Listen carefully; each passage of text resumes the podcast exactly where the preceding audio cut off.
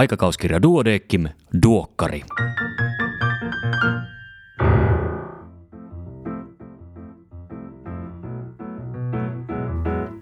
Tämä on numero 12 vuonna 2020. Minä olen Kari Hevossaari, TK-lääkäri Helsingistä. Tervetuloa mukaan. Tässä podcastissa käyn lyhyesti läpi uusimman aikakauskirja Duodeckimin eli Duokkarin sisällön. Kuunneltuasi olet saanut rautaisannoksen lääketieteen viimeisiä kuulumisia ja olet tilanteen tasalla. Pidempänä juttuna tällä kertaa Tatu Haanin kolumni Huuhaan vastaisesta taistelusta – Toimitukselta tekstin on tällä kertaa kirjoittanut Seppo Meri, joka on paitsi aikakauskirjan toimituskunnan pitkäaikainen jäsen, myöskin Helsingin yliopiston immunologian professori. Lisäksi hän on ylläpitänyt lehden nettisivuilta löytyvää, nopealla tahdilla päivittyvää COVID-19 artikkelikokoelmaa. Tämän kaiken lisäksi hän keskustelee kanssani koronaviruksesta näinä päivinä ilmestyvässä Duokkari Extra podcastissa, jonka pystyt kuuntelemaan samoista paikoista kuin tämänkin duokkarin.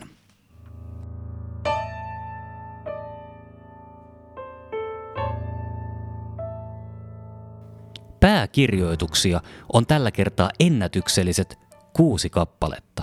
Kolme ensimmäistä käsittelevät koronavirusta tavalla tai toisella. Otsikot ovat seuraavat. Koronavirusrokotekehitys on kilpajuoksua ajan kanssa. Kirurgia vaatii erityisjärjestelyjä COVID-19-pandemian aikana. Iskeekö koronaviruspandemian toinen aalto kovemmin?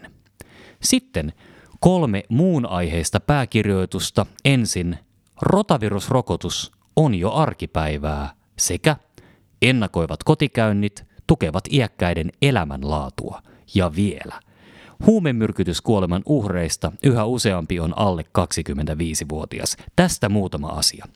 Valtaosan alle 25-vuotiaiden huumemyrkytyskuolemista aiheutti jokin opioidi, pääasiassa yhdessä muiden keskushermostoa lamaavien aineiden kanssa. Miltei kaikki alle 25-vuotiaiden huumemyrkytyskuolemat olivat viime vuonna tapaturmaisia. Toisin sanoen, yliannostus oli tahaton. Joukossa oli muutama kuolemanluokaltaan epäselvä tapaus, mutta selviä itsemurhia ei nuorten huumemyrkytyksissä ollut. Huumemyrkytyskuolemia sattui varsin tasaisesti kautta Suomen. Mitään maantieteellisiä ilmiöitä ei ollut havaittavissa.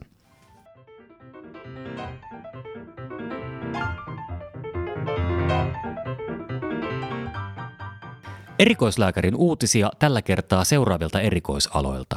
Pediatria, kliininen farmakologia ja lääkehoito, gastroenterologia, nefrologia, yleislääketiede, perinnöllisyyslääketiede ja keuhkosairaudet.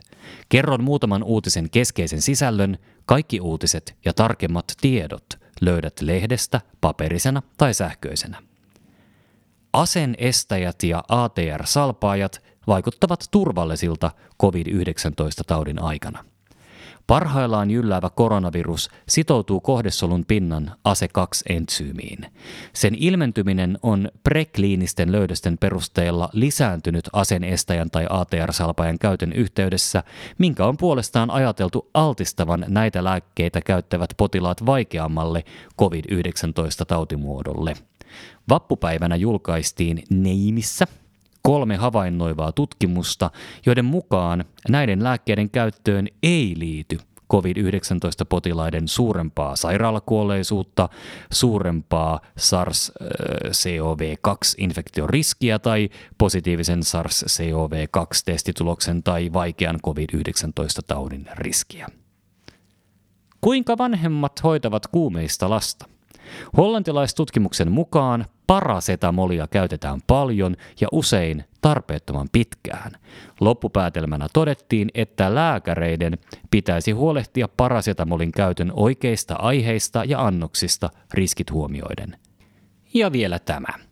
Tupakointi lisää koronaviruksen reseptorina toimivan ASE2-reseptorin määrää keuhkoissa meta-analyysin mukaan.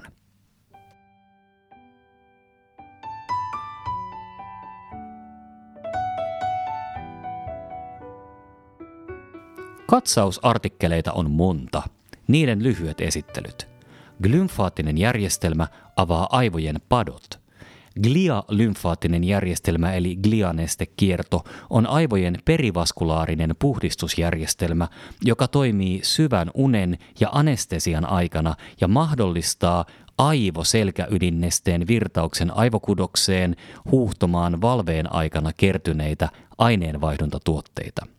Järjestelmän puutteellisen toiminnan arvellaan olevan keskeistä Alzheimerin taudin ja muiden aivojen rappeumasairauksien patofysiologiassa. Psyken lääkkeet ja sydän.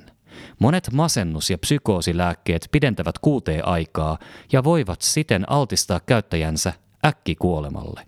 Näiden lääkkeiden aloitus edellyttää riskinarviointia ja jatkuva käyttö muun muassa EKG-seurantaa – Erityisen suuri psyykenlääkkeiden haitta- ja yhteisvaikutusriski on monilääkityillä vanhuksilla. Ennenaikainen adrenarke. Yleinen, moniilmeinen ja hyväennusteinen kehitysvariantti.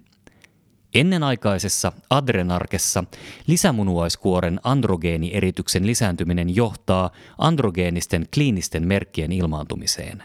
Nämä ilmaantuvat tytöille alle kahdeksan ja pojille alle yhdeksän vuoden iässä.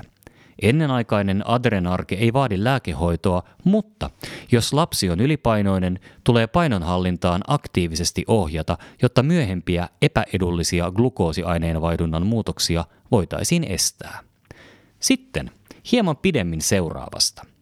Kilpa COVID-19-rokotteen kehittämiseksi syntyykö uusi rokotekehityksen maailman ennätys? COVID-19-pandemia on aiheuttanut valtavan haasteen yhteiskunnille. Taudin selättäminen vaatii biolääketieteellisiä läpimurtoja hoidon ja erityisesti ehkäisemisen osalta. Laumasuojan saavuttaminen edellyttää laajojen ihmismäärien rokottamista, minkä vuoksi toimivaa rokotetta pyritään kehittämään kuumeisesti.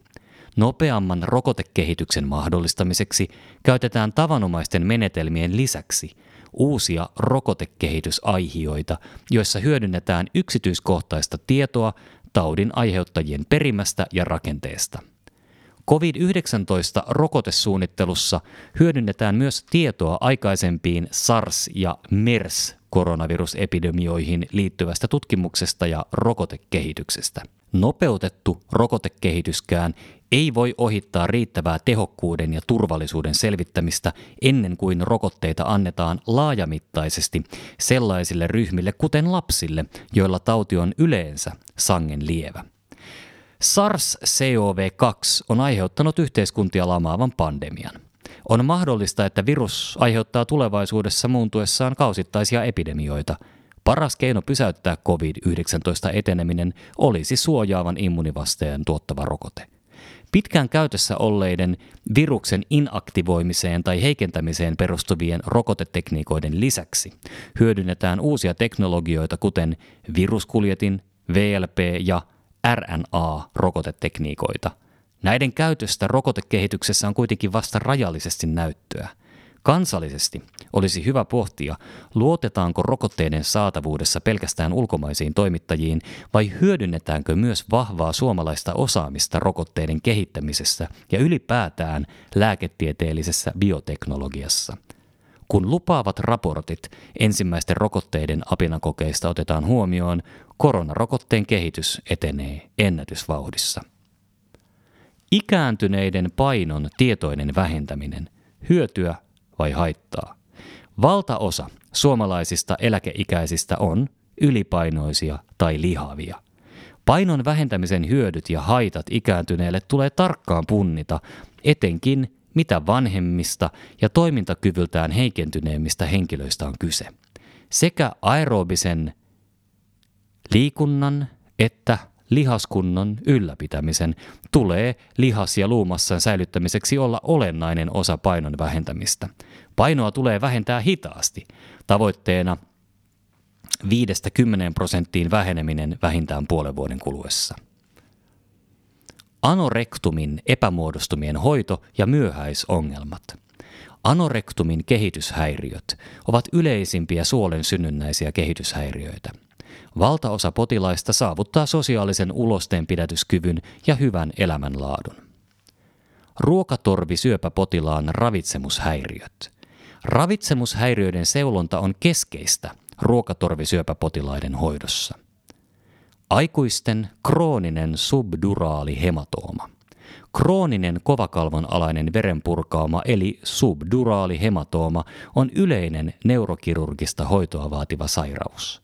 Sitä tulisi epäillä etenkin iäkkäillä potilailla, joiden yleistila on selittämättömästi heikentynyt. Taustalla on usein pään lievä vamma, joka johtaa hiljalleen kertyvään siltalaskimovuotoon kovakalvon ja lukinkalvon väliin. Varhaisessa vaiheessa diagnosoidut potilaat toipuvat hyvin, mutta kuolleisuus vuoden sisällä on kuitenkin melko suurta, etenkin iäkkäillä ja monisairailla potilailla.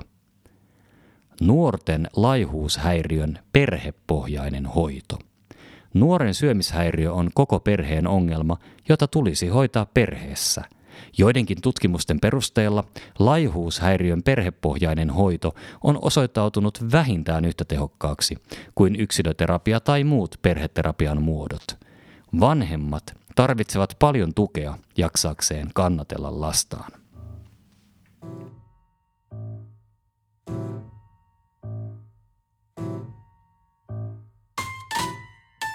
Näin hoidan osiossa maksasairaan potilaan kipulääkitys – Valittaessa maksapotilaan kipulääkettä tulee ensin arvioida maksasairauden vaikeus.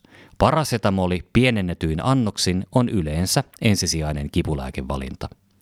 Kaksi In Press-artikkelia.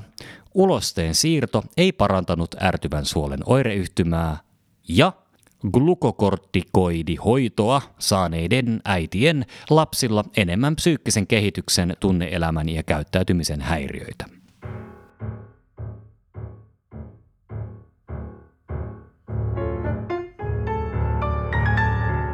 Tämänkertaisena vinkkinä kaikenlaista voi sattua, kun potilaana on kollega. Tämänkertaisen ja kaikki muutkin viime vuosina julkaistut vinkit pystyt kuuntelemaan omina podcasteinaan tästä samasta podcast-fiidistä. Tatu Haan Turusta on kirjoittanut ajankohtaisen ja hyvän kolumnin tutkitulla tiedolla huuhaata vastaan, jonka luen kokonaisuudessaan.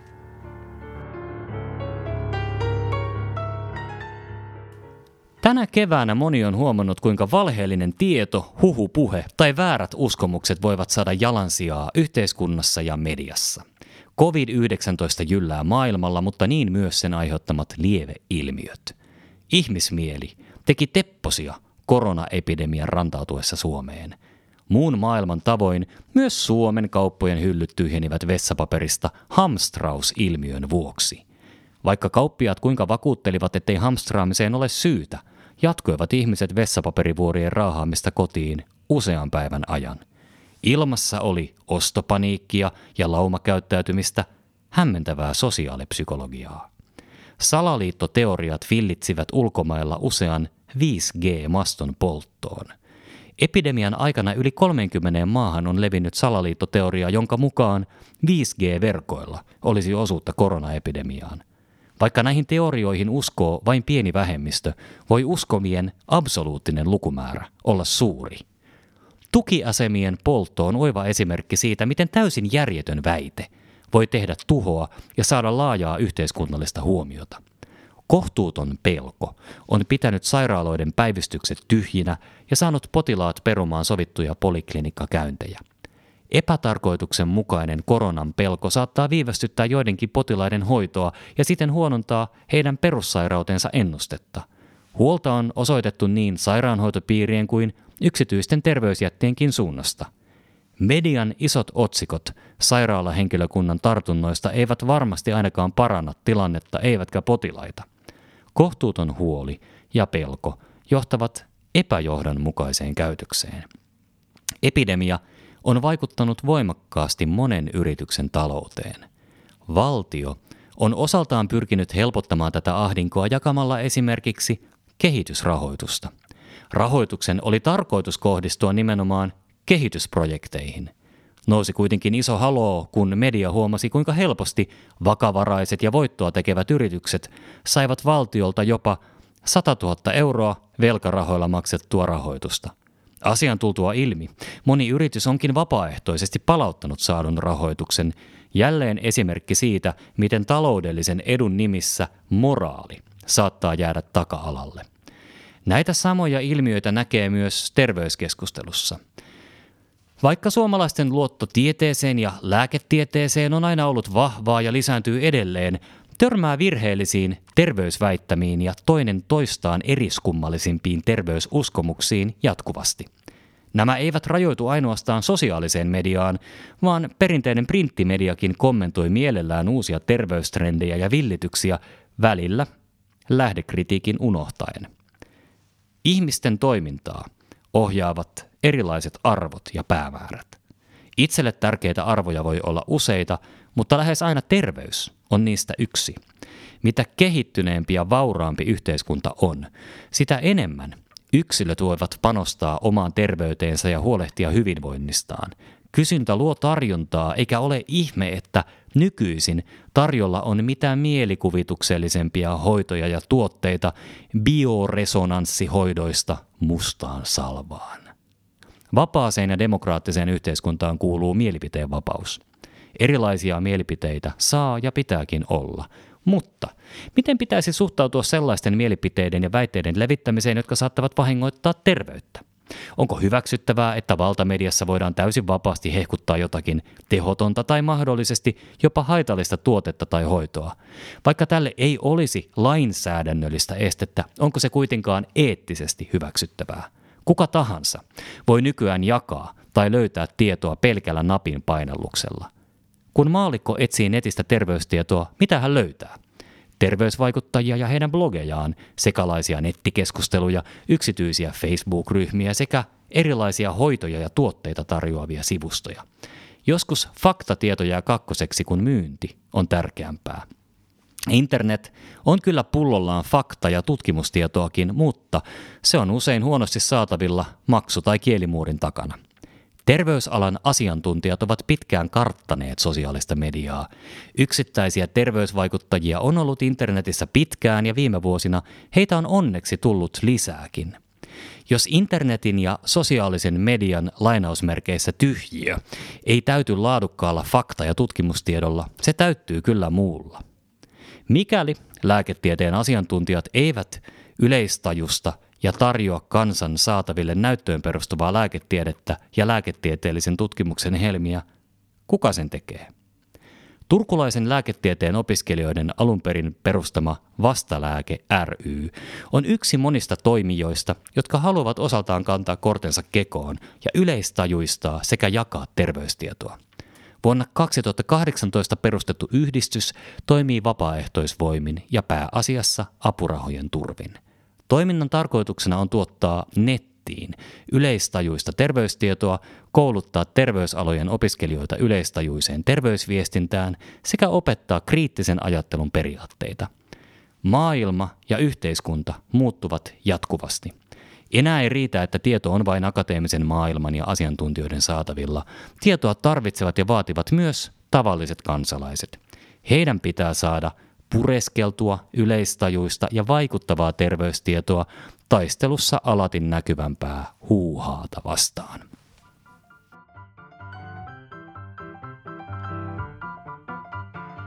Siinä kaikki tällä kertaa. Kiitos kun kuuntelit. Toivottavasti epidemian toinen aalto ei rysähdä päälle ja mahdollisimman moni pystyisi viettämään mahdollisimman hyvän ja rentouttavan kesän ja ehkäpä vielä lomankin. Vielä yksi itsestäänselvyys, joka kuitenkin kannattaa aina välissä sanoa ääneen. Vastusta syrjintää sen kaikissa muodoissa. Jos sinä et sitä tee, niin kuka sitten? Palataan asiaan pari viikon päästä. Voi hyvin siihen asti. Iiro, ole hyvä!